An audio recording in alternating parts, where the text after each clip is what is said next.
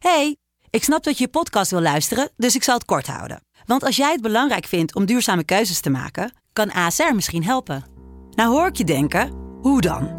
Nou, bijvoorbeeld bij het duurzaam herstellen van schade. Of de premies die we beleggen volgens ons duurzaam beleggingsbeleid. Dat bepaalt waar we wel en juist niet in investeren.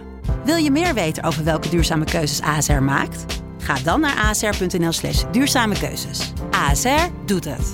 Zo, dan kan je nu lekker naar je podcast luisteren. Hey, ik snap dat je je podcast wil luisteren, dus ik zal het kort houden. Want als jij het belangrijk vindt om duurzame keuzes te maken, kan ASR misschien helpen. Nou hoor ik je denken, hoe dan? Nou, bijvoorbeeld bij het duurzaam herstellen van schade. Of de premies die we beleggen volgens ons duurzaam beleggingsbeleid. Dat bepaalt waar we wel en juist niet in investeren.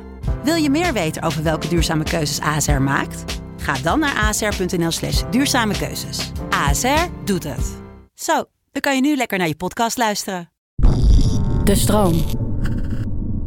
Ik wil niet in zo'n koude ruimte met koffie en, en een plakje cake. En dat iedereen daar in zwarte kleding komt en dan even gaat huilen en dan ga je daarna weer weg.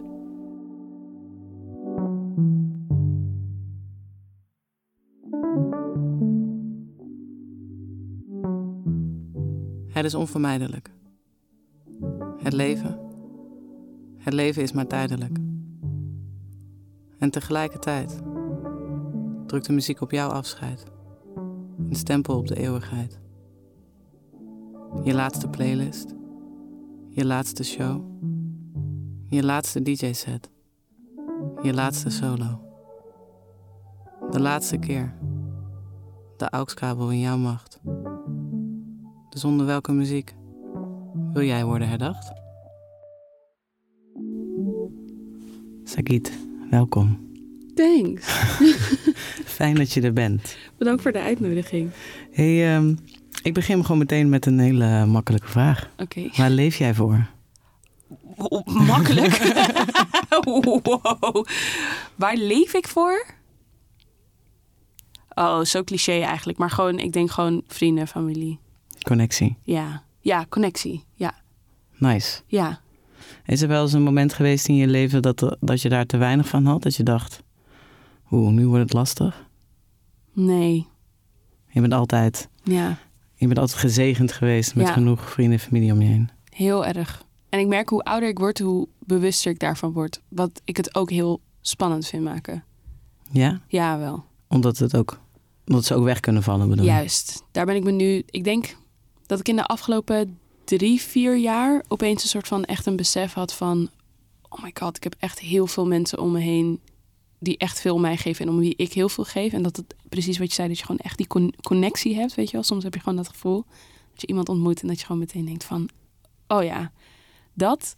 Ehm, maar als je je dat beseft, dan besef je opeens ook van, oh ja, maar dat betekent ook dat het weg kan vallen of zo. Heb je dat wel eens meegemaakt? Nee. Dus ik denk dat ik het daarom zo spannend En- ja. vind. Ja. Want je hebt ook een hele goede relatie met je zus en je moeder, toch? Mhm. Jullie zijn heel close met elkaar. ja. Is, ehm, kun je wat vertellen over hoe dat, hoe dat is? Oh, hoe is dat? Het is grappig, want ik heb mijn ouders wel eens gevraagd van... Hebben jullie iets gedaan waardoor... Ja, als uit mijn zusje, waardoor wij zo close zijn?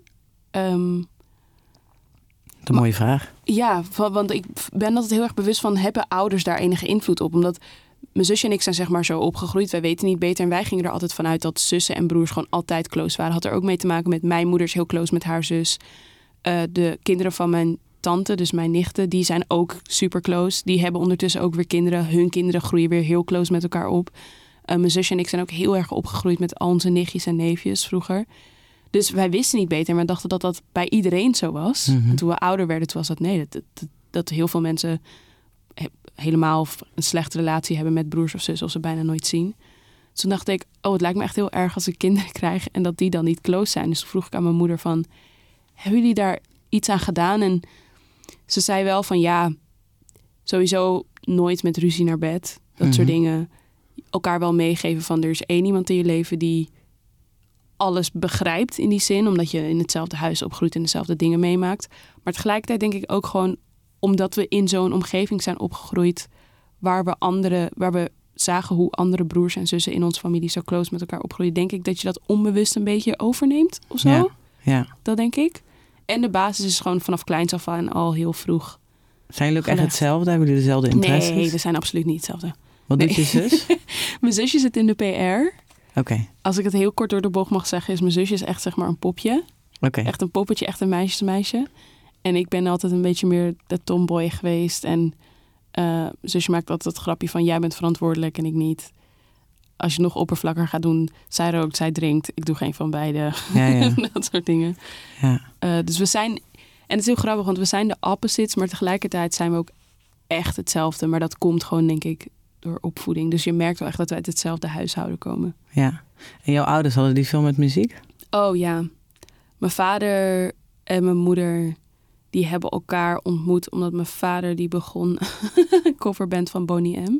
Oh joh, En mijn moeder, wat speelde die? mijn vader was dan Bobby Brown, zeg maar. En mijn moeder die ging toen auditie doen voor background zangeres. Dat is het toen ook nou, wat geworden. romantisch. Zo hebben ze elkaar ontmoet. Ehm, en mijn moeder zat vroeger ook nog in een ehm, duo groep die heette Snoopy. Dus ze, ze hebben zelf altijd gewoon muziek gemaakt. Maar op een gegeven moment vond mijn moeder, eh, werd zwanger van mij. En ze waren heel veel aan het toeren, zeg maar. En mijn moeder is wel echt een huismus. Mhm. Dus toen ze zwanger werd van mij, toen had ze gewoon zoiets van... Ik wil, wil dit helemaal niet meer. En ze zei toen ook van... Ja, en ik zag mijn zusje bijna nooit meer. Ah, dat vond ja. ze ook heel erg. Dus op een gegeven moment is ze daar gewoon mee gestopt. En zijn je ouders nog bij elkaar? Nee, nee, nee, nee. Dus ze zijn niet meer tijdens het koken Bonnie M aan het zingen met nee, elkaar? nee. Jammer, ik zag het al helemaal voor me. Zo romantisch. Hey, en als radio-dj, Ja. ehm, heb je wel eens nagedacht over wat voor legacy je dan achterlaat? Wat, eh, oh, want je bent natuurlijk allemaal dingen op aan het nemen. Je Ja. bent dingen aan het zeggen. En ik kan me ook een heel, een heel mooi gesprek herinneren die jij met je moeder hebt gehad op de radio. Oh, ja. Heb jij, ehm, heb je wel eens ja, het gevoel van, oké, ik ben nu wel echt die stadsbaas achter, achter aan het laten? Nee, nooit. Eigenlijk. Maar dat is ook wel een beetje mijn, ehm, mijn valkuil. Is dat er altijd heel veel dingen zijn die ik heel graag wil. Waardoor ik eigenlijk bijna nooit stilsta bij wat ik doe of wat ik al heb gedaan. Ehm, en omdat ik dus een visie heb van wat ik zo graag wil, dat ik soms een beetje hetgene wat ik al heb kan for granted bijna Ja, kan nemen. ja, ja. dat. Ja. Dus ik heb dat eigenlijk niet echt. En wie helpt je dan bij om te realiseren van, kijk eens hoe ver je al bent gekomen? Mijn zusje en mijn beste vriendin. Ja. Dat zijn wel echt je cheerleaders dan dus. Ja. Of Ja. maar eh, niet zozeer cheerleaders, maar ook gewoon de mensen die me soms even aan de weinige haren die ik heb, soort van terugtrekken. een soort van, yo, ik snap dat je dat heel graag wil, maar relax. Ja, je bent pas, je bent 27 toch? Ja, Je bent precies. pas 27. Ja. ja. Wat zou je nog willen doen dan? Ehm, ik heb het idee dat ik dit echt overal zeg. Maar ik, ik zou gewoon uiteindelijk gewoon heel graag ehm, gewoon mijn eigen platform willen opbouwen. Want je hebt to speak it into existence, ja, toch? klopt. En wat zou er dan op het platform staan? Eigenlijk gewoon zoveel mogelijk. Ik wil gewoon met veel mensen praten. Weet je Mhm. wel, gewoon een beetje een soort van. Niet echt een talkshow, maar gewoon mensen interviewen waarvan ik denk dat die iets interessants te vertellen hebben. Omdat ik zelf heel veel interviews en dat soort dingen com- eh, consumeer, zeg maar. En ik luister bijvoorbeeld heel veel naar NPR Fresh Air. Mhm. En ik vind het gewoon heel erg sick dat ik Terry Gross haar curatie gewoon vertrouw. Dat ik gewoon ook op namen en titels klik die ik helemaal niet ken. Maar omdat ik gewoon denk van, oh ja, zij interviewt best wel vaak sikke mensen. En dat lijkt me heel erg vet om dat ook te kunnen doen. Ja. Geloof je ook dat je misschien gewoon met iedereen een interessant gesprek kan hebben? Dat het niet per Ja. se alleen maar toffe mensen hoeven te zijn. 100 procent. Ik denk zelfs dat we... eh, dat je nu die ommekeer heel erg ziet in de maatschappij. Dat mensen zoiets hebben van... oké, we hebben nu wel genoeg celebrities... en mensen die iets heel speciaals tussen aanhalingstekens kunnen. Ehm, ik denk dat mensen gewoon heel erg op zoek zijn naar con- eh, connectie en herkenbaarheid nu. Ja. Wat vind jij het vetste interview wat je ooit hebt gedaan? Oeh. Stel je voor, op jouw uitvaart wordt er niet een liedje gedraaid, maar er wordt een interview afgespeeld die jij hebt mogen afnemen. Jeetje.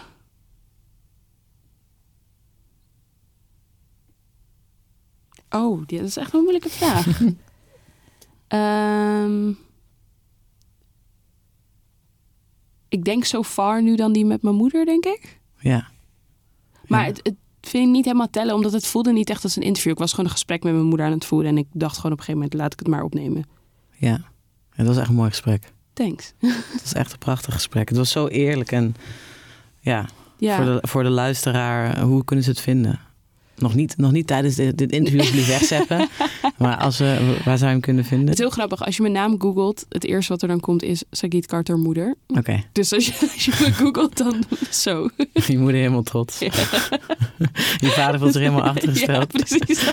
Bel mij ook een keer. Nee, die vond het ook echt prachtig. Wilde ik, mijn tranen in mijn ogen. Zo same, same. Hey, en ehm, heeft je moeder ook jouw liefde voor Prins geïnitieerd? Oh, yes. Ja? Ja, Want eh, weet je nog de eerste keer dat je naar Prins ging luisteren? nee. Dat was gewoon het is er gewoon wieg. altijd geweest, ja. Ik kan, dat heb ik echt niet. Maar toevallig, toevallig gisteren had ik het met mijn eh, zusje over dat ik dus hier naartoe ging. En toen zei ze ook al, maakte ze ook al de opmerking van... Ja, ze afkloppen als mama komt te overlijden. Ik denk dat ik de aankomende zes jaar Prince niet aan kan horen. Dan zeg maar. Prins staat echt voor jou gelijk aan je moeder. Precies, ja. Weet je nog, wa- wat was, wat was de fascinatie met Prins voor je moeder? Ik vind het ook leuk, want ze is volledig in het paars gekleed. Ja, oh ja. Dat was fijn. Ik ben helemaal naar het paars, ja. Ehm, ehm, ze heeft altijd gezegd van dat ze zijn. Ik vind, oké, het is altijd een beetje. Ze zegt hij is echt een artiest. Dus je hebt gewoon mensen die muziek maken en je hebt artiesten. En daarmee bedoelde zij ook bijvoorbeeld. Hij kon veel instrumenten bespelen, Mhm. produceerde alles zelf, had echt een hele sterke visie en niemand kon hem echt een soort van van zijn pad aftrekken, weet je wel. Mhm. Een soort van jij ging met Prince mee, Prince ging niet met mensen mee. Dat vond ze heel erg vet. En ze zei ook, ze vond hem live, vond ze hem gewoon geweldig. Want ik denk dat elke muziekliefhebber kent het wel. Een super groot fan van een artiest, ga je ze live zien en dan denk je, eh, Ja, dan doet het een beetje pijn. Of je vindt diegene nog geweldiger, dat kan ook. ja. Ehm, en mijn moeder had dus vooral dat laatste. Dat ze zei, eh, ze zegt altijd, er is één persoon beter dan Prince en dat is Prince live. Dat zei ze altijd.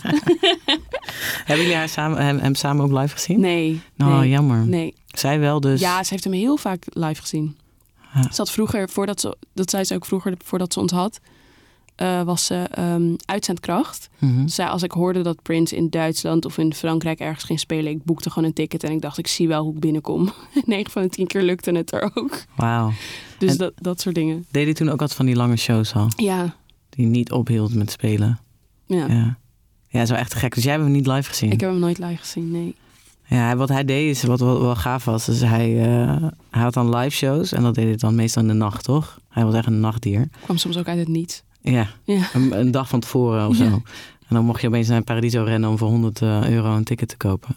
En dan ging hij dus in de nacht optreden en daarna ging hij dan met de hele band nog het beeld terugkijken. En dan Oh, moesten ze echt gaan analyseren wat er goed ging, wat er slecht ging en hoe ze de volgende show beter konden doen. Crazy. Ja, ja ze was een hele, hele, hele speciale artiest. Niet normaal. En je hebt Gold uitgekozen. Ja. Zullen we daar even naar luisteren? Ja, is goed.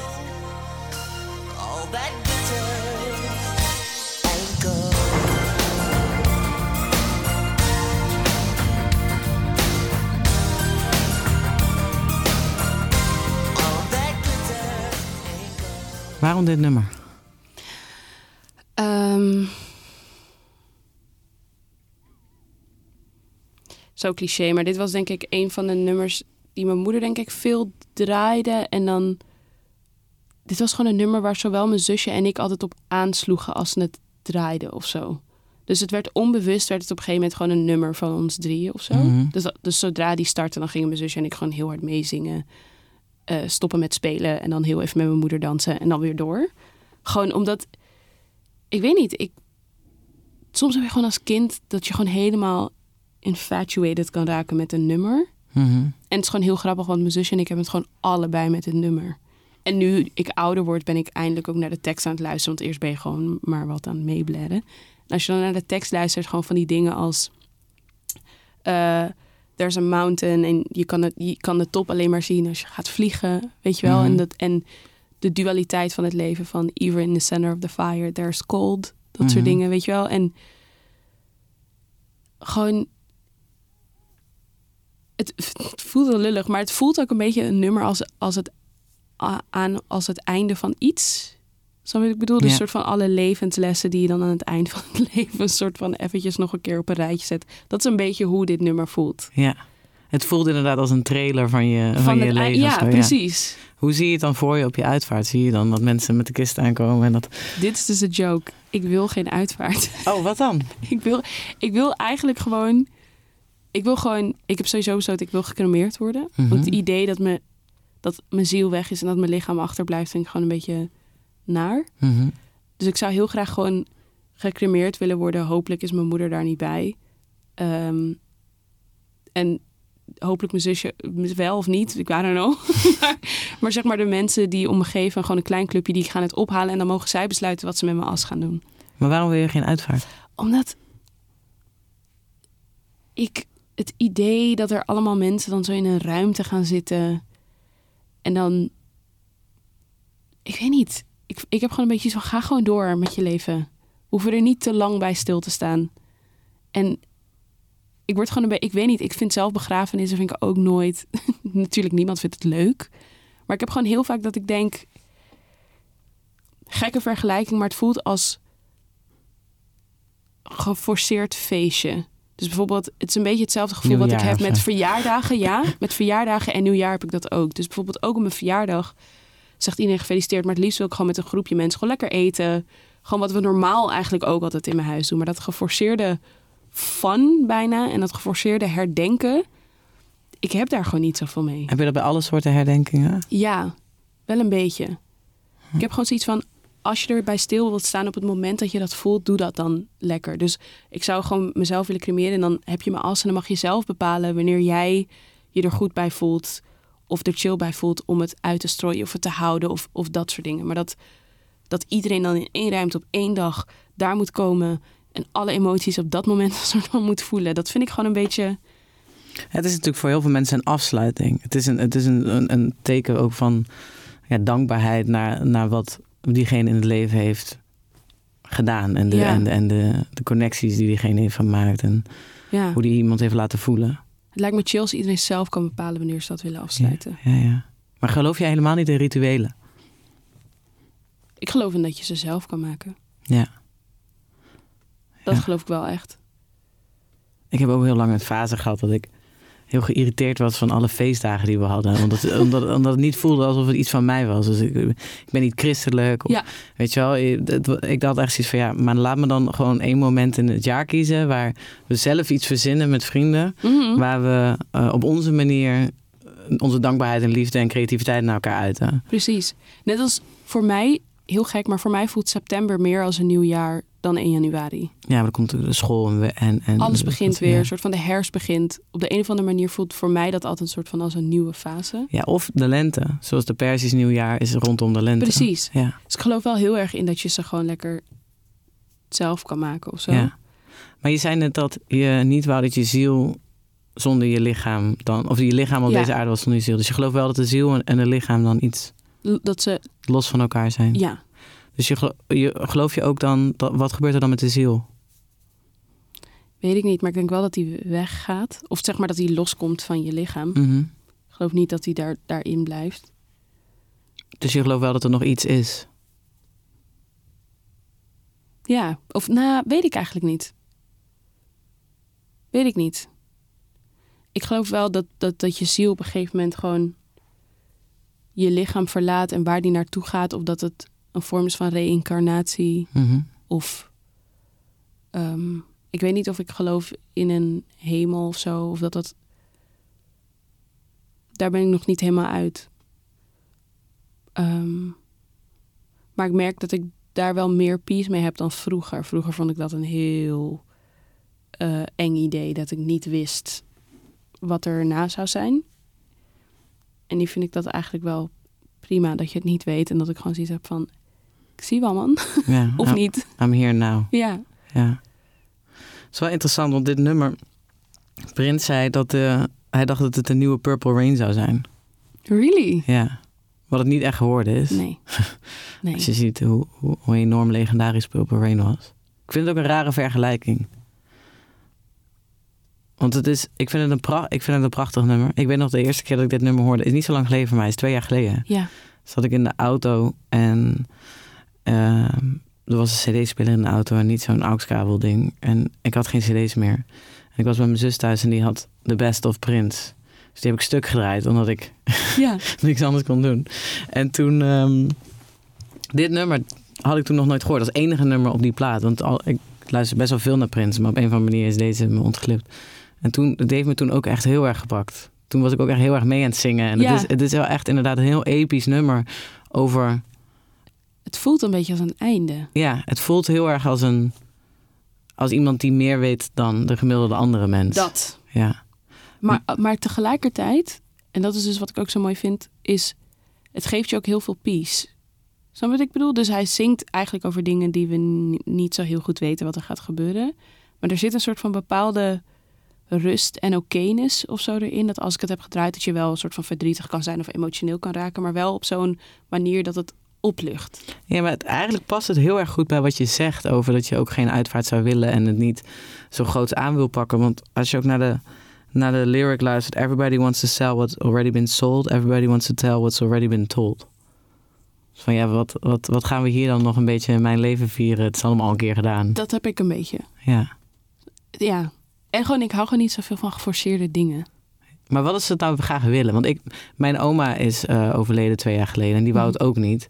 En ik vond dat wel heel lastig. Dat, ik- Mhm. dat er niet een gezamenlijke plek was waar ik eh, verhalen kon horen over mijn oma. Van misschien mensen die ik nog nooit eerder heb ontmoet. Of verhalen van, van ooms of tantes. Ja. Die, ja, die je dan niet eerder hebt gehoord. En ehm, het, het voelde ook wel alsof, alsof ze dan niet. Alsof het niet af was of zo. Alsof ze een soort in vergetenheid, vergetelheid was geraakt. Ik Mhm. vond het heel lastig dat ze dat niet wou. Ik kan me dat heel goed voorstellen. Ik denk daarom wel dat. ehm, Alsof het voor niks is geweest. Het klinkt heel stom. nee, maar ik snap je. Ik snap je heel goed. Maar ik denk dus dat bij mij. Het gaat mij meer, denk ik, om het stukje dat als het net is gebeurd. dan zou ik gewoon gecremeerd willen worden. Daar hoeft echt geen publiek bij. En dan mogen de mensen die er zijn en die dierbaar zijn, mogen het ophalen. En dan mogen ze, als zij dus dan thuis zo'n cirkeltje zouden willen doen, fijn. Ik wil niet in zo'n koude ruimte met koffie en, en een plakje cake. En dat iedereen daar in zwarte kleding komt en dan even gaat huilen. En dan ga je daarna weer weg. Dan, ga je, dan is het een soort van, oké, Dat was het dan. moet ik nu een soort van, wat moet ik nu doen? dan Ja. heb je een beetje een soort van dat gevoel. En dat, ik weet niet man, ik vind dat echt zo... Ik vind dat vaak nog schrijnender dan de persoon die is overleden of zo. Ja. Dat heb ik gewoon best wel vaak. En vaak ook, het hit me vaak ook pas veel later. Ja. Dus dan voelt dat alles wat we daar hebben gedaan, voelt dan voor mij heel erg als voor de vorm. Ja. Want dit is wat we altijd doen. ja, een beetje performative of zo. Dat een beetje. Ja. Ik heb het ook wel zo ervaren, maar ik heb ook wel vaker wel een uitvaart ervaren waarvan ik dacht van, ja, dit, is, dit heeft me echt door, doorheen gesleept. Ja. ja. Omdat, en, en waar ook waar muziek dan echt centraal stond. Mhm. Waar, waar er ook optredens waren waar heel veel Mhm. mensen meededen die met, die met de overlijdende te maken hadden. Het was zelf ook een muzikant, dus dat, dat helpt natuurlijk ook wel. ja. Maar ehm, ja, ik hoor wat je zegt. En het past inderdaad wel echt perfect bij het nummer. Mooi. Thanks. Ehm, heb jij van nature veel zelfvertrouwen? Eh, op, in mijn werk, ja. Ja, want het, het, het- je moet ook wel sterk in je schoenen staan.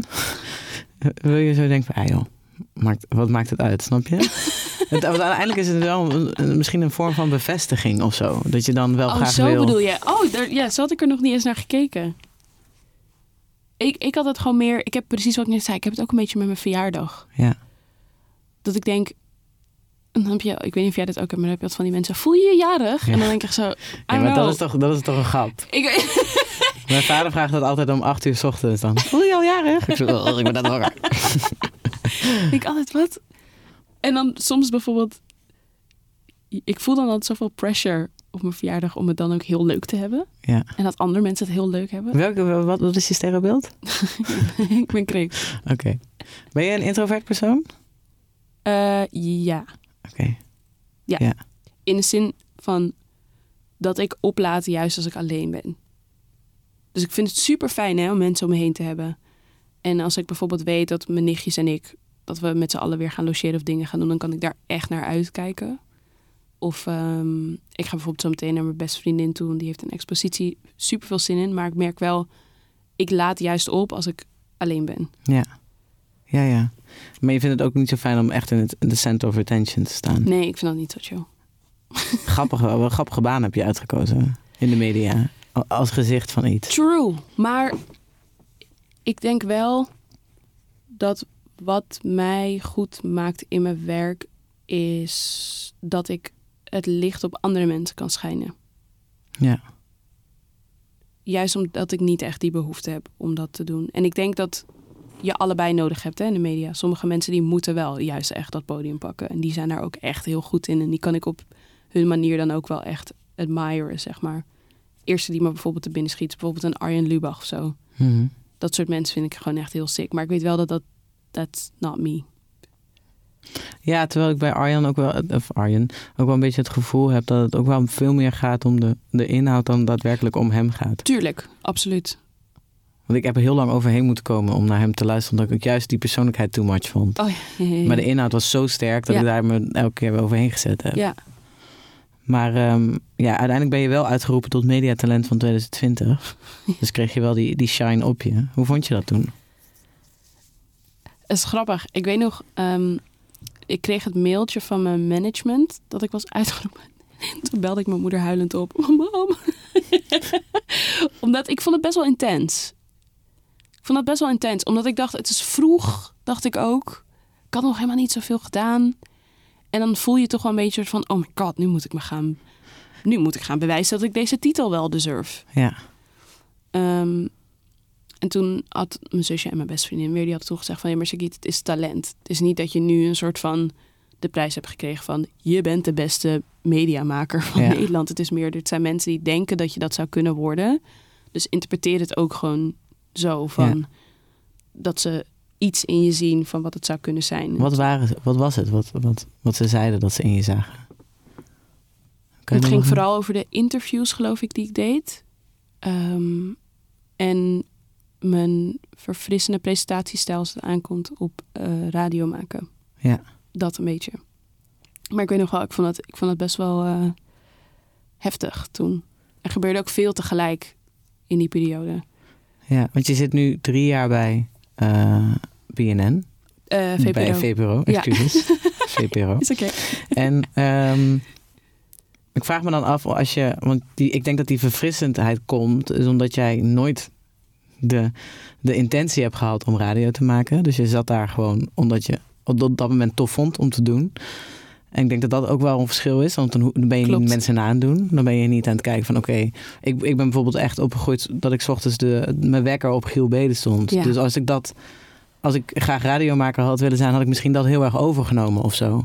En ik kan me voorstellen dat het bij jou gewoon was van ja, ik ben mezelf en dat slaat aan, dus laat ik dat doorzetten. Klopt.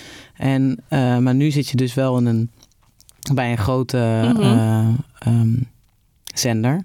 Heb je het gevoel dat je soms concessies moet maken op wie je bent om, om daar dan wel beter in te passen? Of heb je het gevoel dat je wel die ruimte krijgt om... Ik denk dat het andersom is gegaan. Dus ik denk dat ehm, precies wat je zegt in het begin... snapte ik helemaal niks van de radiowereld. Mhm. En nu steeds meer. En dat begin ik ook te merken in mijn presentatiestijl. En ik moet nu dus weer terug naar dat oude. Ja. Ehm, Ja, ja, en dat is best wel moeilijk. Want je hebt wat al te veel kennis nu. Ja. En we hadden het er net eventjes hiervoor over van... als je in Hilversum werkt, gewoon heel veel politiek gedoe.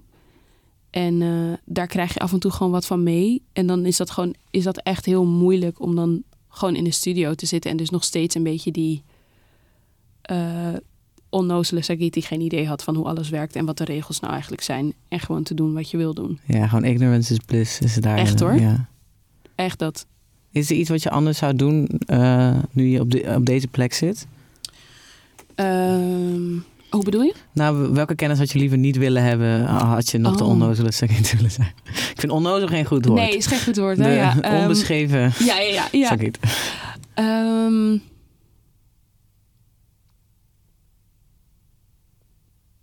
wat zou ik niet willen weten? Ik denk gewoon. eh, de invloed van luistercijfers.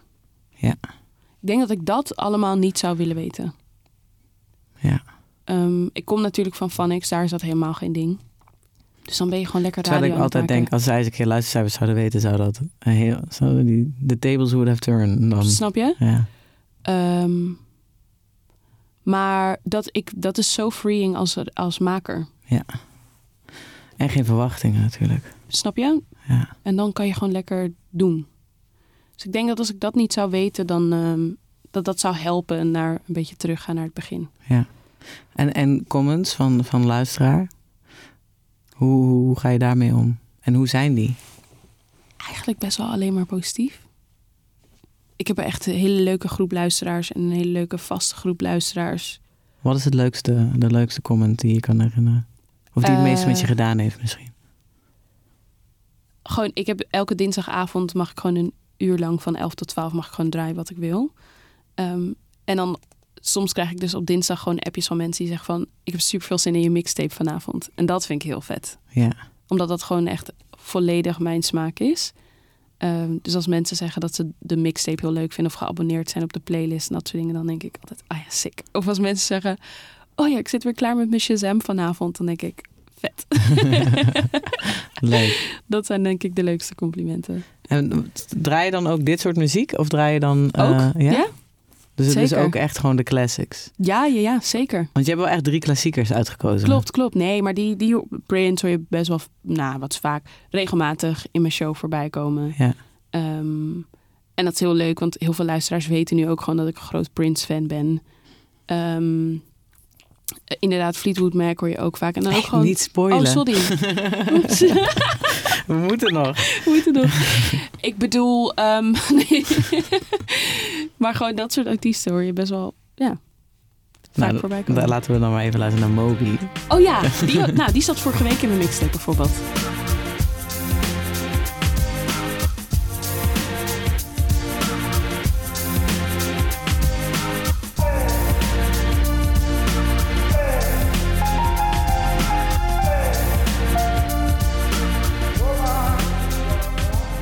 Vertel eens, wat is je verhaal achter dit nummer? Het is gewoon een tune. het is gewoon het is zo. ik- zat echt te denken. Stel voor je bent dit aan het produceren, dan denk je toch, wat, ik ben een genius. Nee, je weet dat die, dat die sample, dat Ja. vind ik er zo vet aan, is dat hij dat omgekeerd heeft. Het is zo. Het is zo. Het is een heel episch klassiek nummer. Hij heeft het omgekeerd. En dat, dat die strijkers zo achterstevoren klinken. Dat is zo. Het is het. Het soort van, het, het trekt iets in je, als je begrijpt. Ik bedoel, Ja. en van, vanaf, de eer, vanaf de eerste noot, hè? Ja. Ik weet niet, het pakt, het- ik kan me gewoon niet voorstellen dat als je dit opzet, dat er iemand is die zegt van nee man, ik voel dit echt niet. Kan niet. Het is gewoon, is, dit is gewoon echt een hele goede tune. Weet je nog de eerste keer dat je het hoorde? Oh ja, heel gek. Ik moest hier laatst toevallig aan denken. We hadden, volgens mij was dit groep 8 of 7. Anyway, we gingen op kamp. En op een gegeven moment hadden ze een soort van House of Feelings hadden ze gemaakt. Dus we waren allemaal geblinddoekt en we- ze gingen zeg maar al onze eh, zintuigen gingen ze prikkelen. Dus we- nou, ja, was wel- heel, welke school is dit? ja, heel gek. Maar het was, het was heel leuk. Dus dan, Ik vind het heel leuk. het was echt, was echt heel leuk. Dus dan gingen ze je... eh, het klinkt heel gek, ze gingen je van iets afgooien. Maar dat was achteraf helemaal niet hoog. Maar dan viel je op allemaal kussens. En dan eh, moest je dingen ruiken. En toen hadden ze dit dus opstaan. Op de achtergrond. En jij dacht alleen maar... Ik, ik, had, ik dacht gewoon, dit, ik wist niet wat deze tune was. En ik had het ook niet gevraagd. En toen jaren daarna, want dit- ik was toen tien of Ja, zo. elf, ja. En toen jaren daarna, toen hoorde ik het weer. En toen dacht ik, oh, dat is dat nummer van... Maar ik weet nog wel, het heeft echt indruk Nou, toen op me gemaakt. Ja, ze hadden dit nummer opstaan... tij- terwijl we dus allemaal geblinddoekt als kinderen door een huis gingen. En dan moest je dingen voelen en ruiken. En we werden zeg maar zachtjes geduwd op dingen en zo. Maar je kon niet zien. Je kon niks Dus zien. al je zintuigen waren aan. Precies. Daarom heeft het nummer ook zo'n impact op je gemaakt. Precies. Wat gaaf. Het was zo sick. Wat een goede leraren zeg. Het was echt heel vet. Maar zo'n mooi nummer. Ja. ja, het is een prachtig nummer. Weet je waar het over gaat? Ik luisterde nu net ook naar de tekst. En toen dacht ik, oh, het is misschien wel echt een beetje dark op een, begra- op een uitvaart. Nee, maar je hebt toch geen uitvaart? Dus True. Maar ik, oh ja, dat moet ik ook nog even bij zeggen. Ik ben echt een beatluisteraar. Ja, je luistert niet naar de lyrics. Niet vaak. heel soms meteen. Soms zijn er artiesten die gewoon meteen pakken met de tekst. Maar over het algemeen ben ik iemand die jaren alleen, zeg maar, niet eens naar, die niet naar de woorden luistert. En dan opeens hoor Ja, ik het en denk ik, oh ja. En dat Maar- is, dit is zo'n nummer. Ik geloof dus, en dat geloof ik pas sinds een jaar, Mhm. dat de woorden die wij meezingen, dat het bijna als een soort van spreuk kan zijn. Mhm. Dus als wij de hele tijd. ehm, hoe heet die ene, die ene gitarist nou ook weer van die internet? Eh, Steve Lacy? Ja, Steve Lacy. Die heeft een nummer met Something Bad is Gonna Happen to Me. Ken je dat nummer? Ja, ja, ja. ja. Een ja. prachtig nummer. Fantastische baslijn. Ja. En ik luister dat nummer heel vaak. Maar ik zing dan altijd die zin mee. Ja. En denk, nee, Dit dat is niet wil goed. ik niet. Nee, dit is niet ik wil dat niet. Nee. Don't speak it into existence Klopt. hier. Ja. En ehm, misschien dat ik daarom ook zo op die lyrics zit. Dat ik altijd denk van, ja, wil ik dit wel meezingen? Ja. En natuurlijk is het een verschil van, in my dreams I'm dying all the time. Ja. Tuurlijk, ja. Maar als je echt zo daadwerkelijk zegt, something bad is gonna happen to me. Ik snap je. Ik zit nu ook eigenlijk echt voor het eerst echt te luisteren. Ik denk, oh, ja. in my dreams I'm dying all the time. En dan ook inderdaad die zo, this is goodbye. ja, het was eigenlijk Het is wel heel toepasselijk. Maar, maar- dat had je dus per ongeluk Ja, gedaan. ja. Het gaat dus over Moby die verliefd is op een, op een vrouw waar hij heel veel van hield. Maar tegelijkertijd ook wel doorhad dat dit niet zou kunnen werken ooit. Mm. We've all been there. Ja, ja dat was, nou ja, dat was Ja, dat mijn was vraag aan jou. ik word hier niet Ja, geïnterviewd. zeg het maar. Ja, we've all been... Ik bedoel, je onderbuikgevoel is er gewoon altijd. Altijd. En ik denk dat we allemaal, al is het een vriendschap, dat kan natuurlijk ook. Sommige mensen hebben het ook met familie. Dat je gewoon voelt van, dit is hem niet. Ja, met familie? Kan, kan je hebben. Ik heb dat niet. Maar je hebt sommige mensen bij wie de familiebanden juist giftig zijn in plaats van eh, gezond. Weet je Mhm. wel?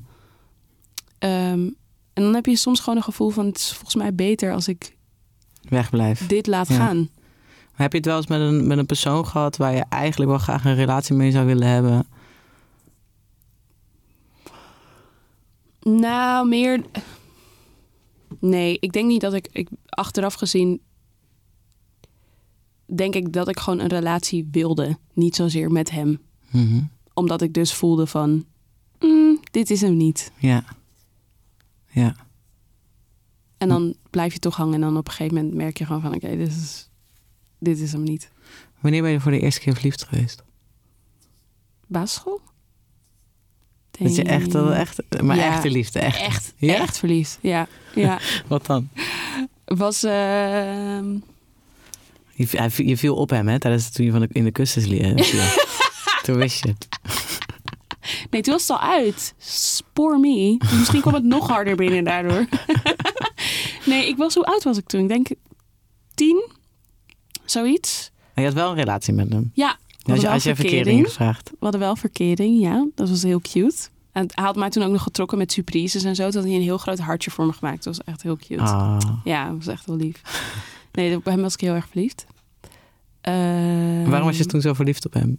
Weet ik niet eens. Was hij heel knap? Ja, maar hij was vooral heel leuk. Hij was super aardig. Hij was heel lief. Hele lieve jongen was dat gewoon. Hm. Konden het heel goed met elkaar vinden. We waren eigenlijk ook gewoon hele goede vrienden. Ook toen daarna, toen het uit was, waren we ook gewoon nog steeds friends. Spreek je hem nog wel eens? Nee. Nee. We zijn elkaar nog wel een paar keer tegengekomen. We hebben wel veel soort van gemeenschappelijke vrienden, want Amsterdam is echt een dorp. Oh ja, je bent in Amsterdam geboren natuurlijk. Ja, ja. ja, ja. Ja, en zijn ouders wonen ook nog, zeg maar, waar mijn ouders wonen. Dus Dus als je elkaar ziet, dan zwaai je wel even. ja, ja, elkaar. zeker, zeker. Of een praatje gewoon. Laatst DM'de die ook nog. Dat was ook zo, hey, hoe is het? Oké. Ja. Hey, en wanneer ben je voor het laatste keer verliefd geweest? Toen was ik 17. Oh joh. Meid. je hebt helemaal geen liefdesleven. Nee. Rub it in, dievertje. Wat is er aan de hand? Je leeft voor muziek. nee, nee, true. Nee, maar een soort van... Gewoon, eh, zeg maar, echt verliefd verliefd geweest. Weet je? Ja, wel 17. Toen was ik 17. Ben je daar zo kapot van geweest dat je even dacht, ik ga tien jaar lang niet verliefd zijn? Nee, maar het is gewoon niet... Ik bedoel, ik heb wel gewoon mensen ontmoet met, die ik echt leuk vond. Maar ik kan niet zeggen dat ik echt verliefd was.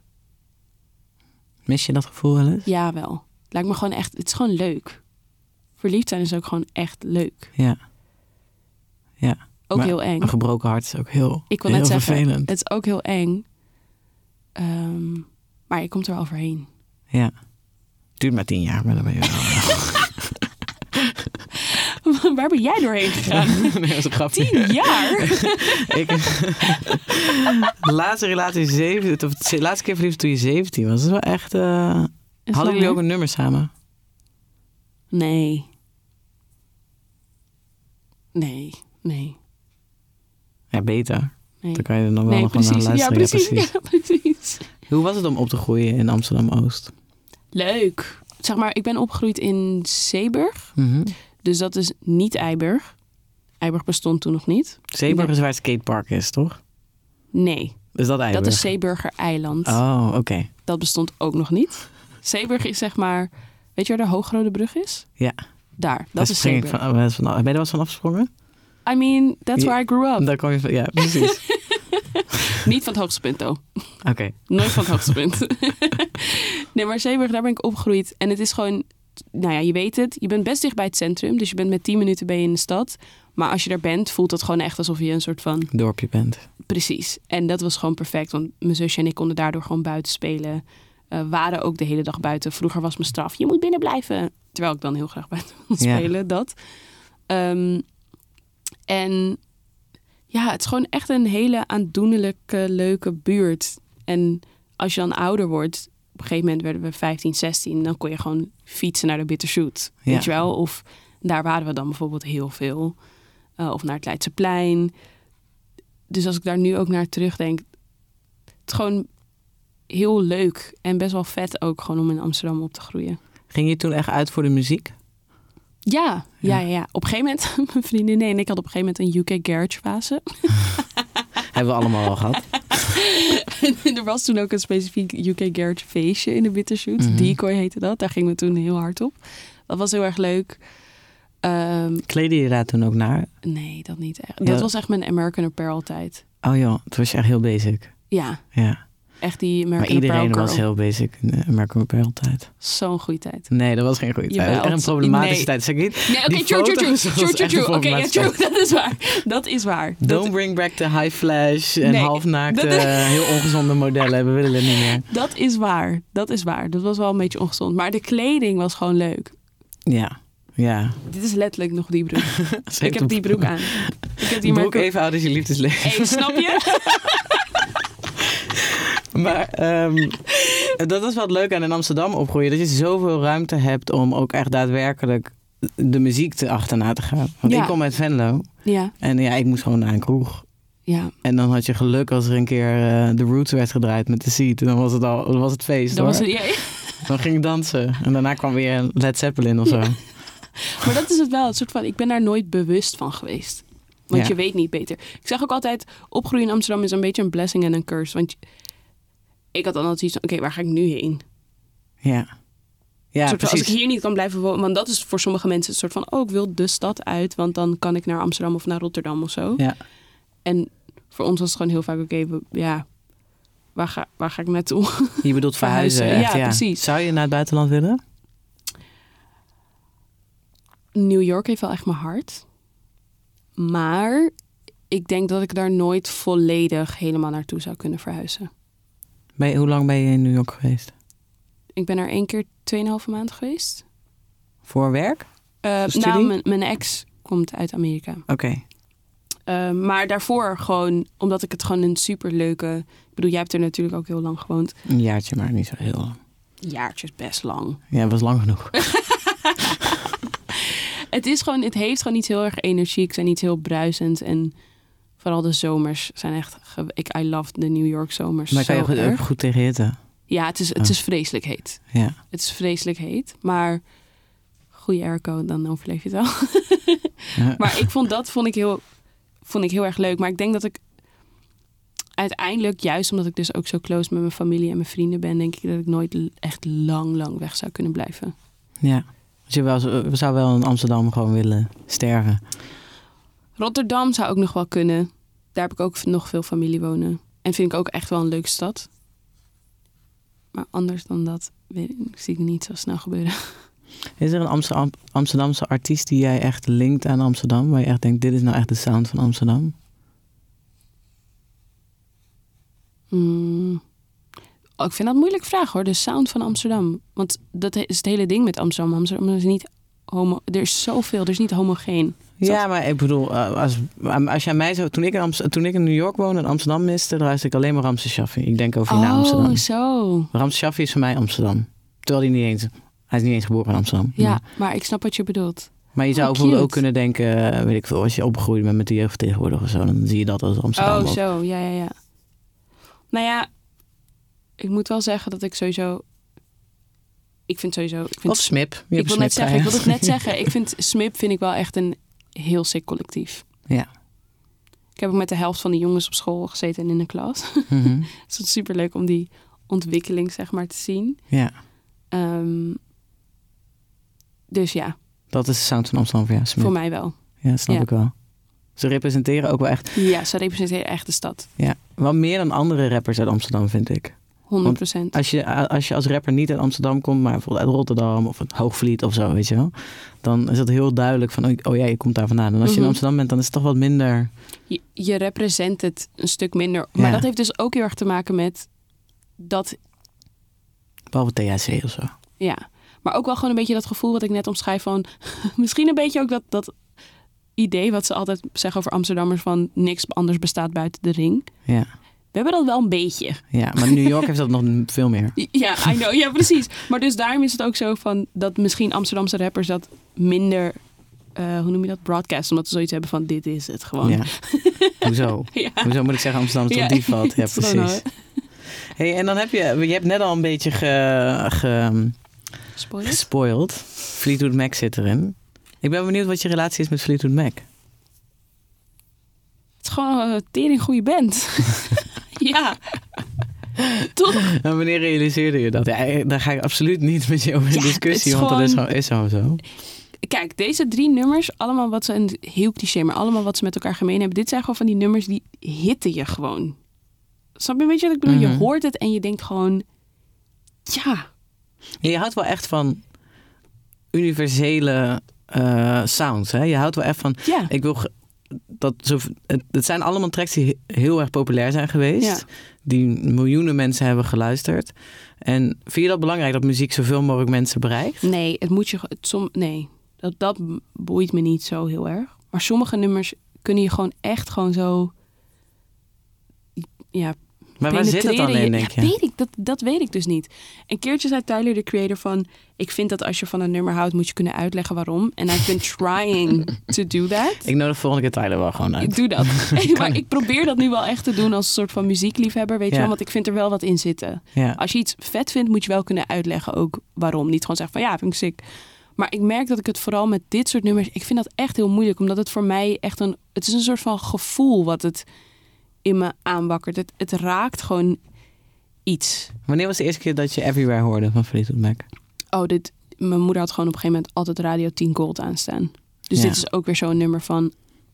I don't know, het, is gewoon een onderdeel van mijn leven. Ja. Weet je wel, dit, En reageerde er dan ook zo op, net zoals je op, je op Gold reageerde? Dat je dacht, oké, even mijn speelgoed neerleggen en even gaan dansen. gewoon meezingen. Ja. gewoon. ehm, het is er gewoon altijd geweest. Ken je dat soms heb je van die muziek die gewoon altijd al in je, in je leven is geweest? Ja. Gewoon een heel onderdeel. En, en ik, soms zit ik er ook over na te denken van... stel dat ik kinderen krijg... eh, welke nummers dat voor hun gaan zijn. Omdat de manier van luisteren is natuurlijk helemaal veranderd. Dus ik zat ook te denken, als ik kinderen krijg... dan gaan ze waarschijnlijk gewoon alleen mijn playlists horen. Ja. Dus het zou zomaar kunnen dat zij dat gaan hebben met hele obscure, weirde tracks die ik gewoon heel veel draai. Uh, maar voor mij is dat dus gewoon everywhere, omdat ik dat gewoon altijd hoorde en het klikte gewoon. ja, want de drie nummers die hebben uitgekomen zijn wel heel erg uit je jeugd allemaal. Mhm. Ja, Er zit niks bij van, van toen je 25 was en eh, een bepaald gevoel had na uitgaan, een nummer hoorde die je heel diep raakte. omdat ik denk dat het tijd nodig heeft, muziek. Heeft echt tijd nodig om, uh, om een soort van soundtrack te worden van je leven. Ja. En dit is dus echt de soundtrack van je jeugd. Ja, Ja, mooi. heel erg. En dat geldt denk ik voor alle drie. Wat voor cijfer zou jij je jeugd geven? Het klinkt namelijk als een tien. Ik vind het, beeld, ik zie gewoon de hele tijd het beeld voor me dat jouw moeder een, een cold opzet en dat jullie het speelgoed neerleggen en gaan dansen met z'n drieën. Was het ook een beetje 9,5 denk ik. Bless man. Ja. Heb je echt, heb je echt eh, Het is heel grappig toevallig, want mijn nichtje die woont op Curaçao en die is terug. Dus we hadden gisteren ook met z'n allen even zo'n emo-avondje van... Oh my god, ik ben zo blij dat we elkaar hebben. Gewoon dat, zeg maar. Maar dat is ook... Het is ook het- ehm, ja, ik voel me ook gewoon echt blessed. Maar daar, dat is dus ook wel een beetje dat ik... Daar soms, dat ik soms het idee heb... Misschien kan je ook too grateful zijn. Nee, there's Nee, no nee, nee. Nee, nee, nee, maar in de zin van dat je dan zo bewust bent van alles, dat je dan op een gegeven moment bijna in een soort van angst gaat leven. En Ja. dus heel erg bang, de hele tijd soort van bezig bent met what if. ja. Weet je wel, of dat gevoel van, toch wanneer dingen te goed gaan? Ja. Dat je denkt, oké, now a shoe has to drop. Want alles gaat een beetje een soort van too well. ja. Daar heb ik soms wel een beetje last van. Heb je dat wel eens gehad? Oh, dat, het, dat een shoe Dat- dropt? ja? Nee, daarom heb ik die angst. Ja. Afkloppen. Ja, maar het ligt er een beetje aan hoe je ernaar kijkt. Want als er een shoot dropt, kan het wel ook betekenen dat je even moet, even moet gaan zitten. Mhm. Even die schoenen op moet pakken. Ja, ja, ja. En even weer gaan kijken van, oh ja, dit is eigenlijk, het was, het was een hele fijne tijd. En Mhm. nu wordt het even wat lastiger, maar het gaat me wel wat meer ja. eh, leren. En, en het gaat me misschien even wat meer laten voelen. En, en, en wat meer eh, weer naar andere, andere aspecten van het leven kijken die, me ook, die ook heel blij, goed zijn. Klopt, het gaat er inderdaad, je hebt helemaal gelijk, het gaat erom in hoe je het opvangt. Ja, Als het, en het is gewoon part of life, dat is ook zo. Dus dat probeer ik mezelf ook te vertellen op, op de momenten dat ik dat gevoel heb van alles gaat te goed of zo. ja. Dat een beetje. Hey, als, eh, als je dadelijk ehm 57 bent, Ja. dus over 30 jaar, waar, waar hoop je dan te staan? Hoe hoop je dan dat je leven te, is? Ik hoop dat ik ehm, mijn eigen geld aan het verdienen ben. In de zin, zin like, dat ik mijn eigen baas ben, hoop ik. Ik, ik dacht al, wie is nu al? Gaat dat- je had toch geen liefdesleven? I have a sugar daddy. nee, ik bedoel, ik hoop dat ik dan mijn eigen baas ben. Ja. En ik hoop ook stiekem wel dat ik minder werk. Ja, vind je dat je nu te veel werkt? Ik werk veel te veel. Ja. Ik werk veel te veel. Ik wil echt... Uiteindelijk wil ik gewoon... eh, gisteren was er ook een post. Blijkbaar is de man die de vijf eh, dagen werkweek heeft bedacht... is zoveel jaar oud of zoveel jaar geleden overleden of zo. Boe. Precies. dit was, was iedereen de comment. soort van... Wie heeft dit bedacht? Vijf dagen in de week. Ja. Gewoon jezelf helemaal een burn-out in werken. En ik heb, ik heb gewoon te veel mensen in mijn omgeving die gewoon ja, op hun tenen lopen. Ja. En op, op hun laatste beetje energie. En ik, ik wil dat gewoon niet meer. Ik heb gewoon ook met vrienden dat we de hele tijd grapjes maken van... Ja, hoe is het? Ja, moe. Ik wil dat gewoon niet meer. En je denkt dat het door werk komt? Dat weet ik wel zeker. Ja. Ja, het is, het is, voor sommige mensen is het ook echt daadwerkelijk over, een, kwestie van overleven. En is er gewoon niet, het is de grootste inflatie ooit. En het is niet te doen om bijna gewoon parttime te werken. En voor Ja. andere mensen is het wel weer mogelijk. Mhm, Maar die doen het ook niet. Omdat ze dan een bepaalde druk voelen van... Precies. Het is gewoon... wel- Is het de categorie waar jij in zit dat je denkt van... ik ben nu zo lekker bezig, ik moet nog even doorpakken. Ik ben 27, nog even doorpakken. Dat. Het is dat. Het is ehm, inderdaad te veel bezig zijn ook met de toekomst. Mhm. Weet je wel, want je, het, er is altijd wel, en dat is heel grappig, mijn moeder zei het laatst ook, jij hebt vanaf kinds af aan heb je altijd een project. Dan was het, je wilde heel graag een nieuw bed, dan ging je bijwerken en dan ging je daarvoor sparen. Dan had je een nieuw bed, dan wilde je een nieuw bureau. Er was altijd een project, als de ene was afgerond, was er weer een andere. En dat heb ik nog steeds. En toevallig mijn beste vriendin betrapte er zichzelf er laatst ook op. Dat zei, oké, ja, ik, ik heb nu eventjes drie exposities.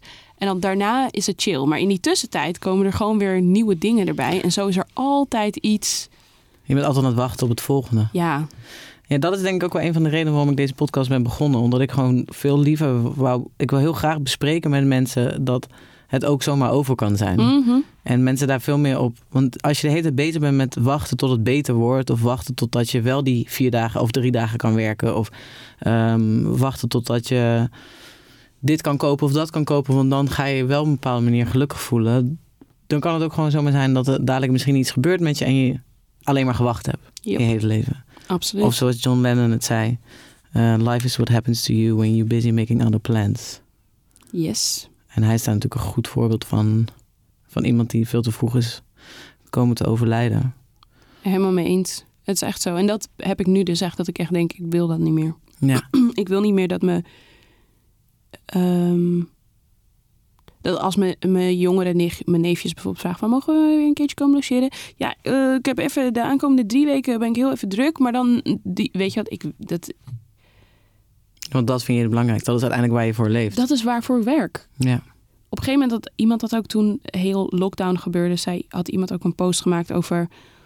ehm, ik kom er nu achter dat ik vijf dagen in de week, of eigenlijk dat ik het grootste gedeelte van mijn dag op een plek ben waar ik een bloedhekel aan heb om geld te verdienen, om mijn huis te kunnen betalen waar ik bijna nooit ben. Mhm. Dat is, als je dat bedenkt, dat is gewoon een one-way ticket to sadness. ja.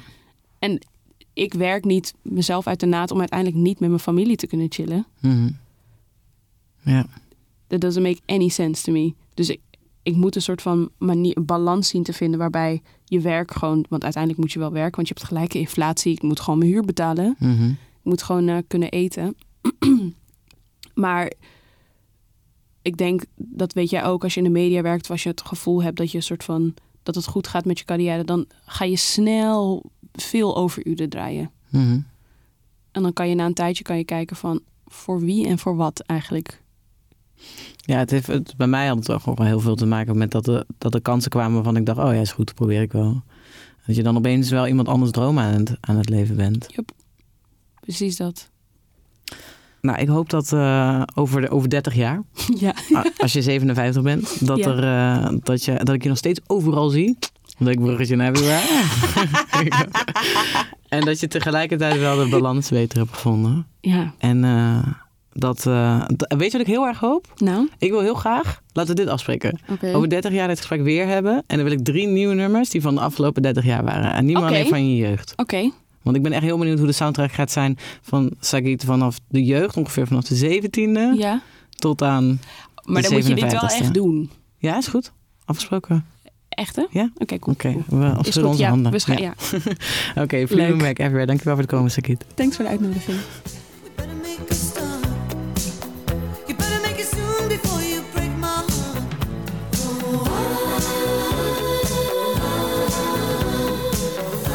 I wanna be with you every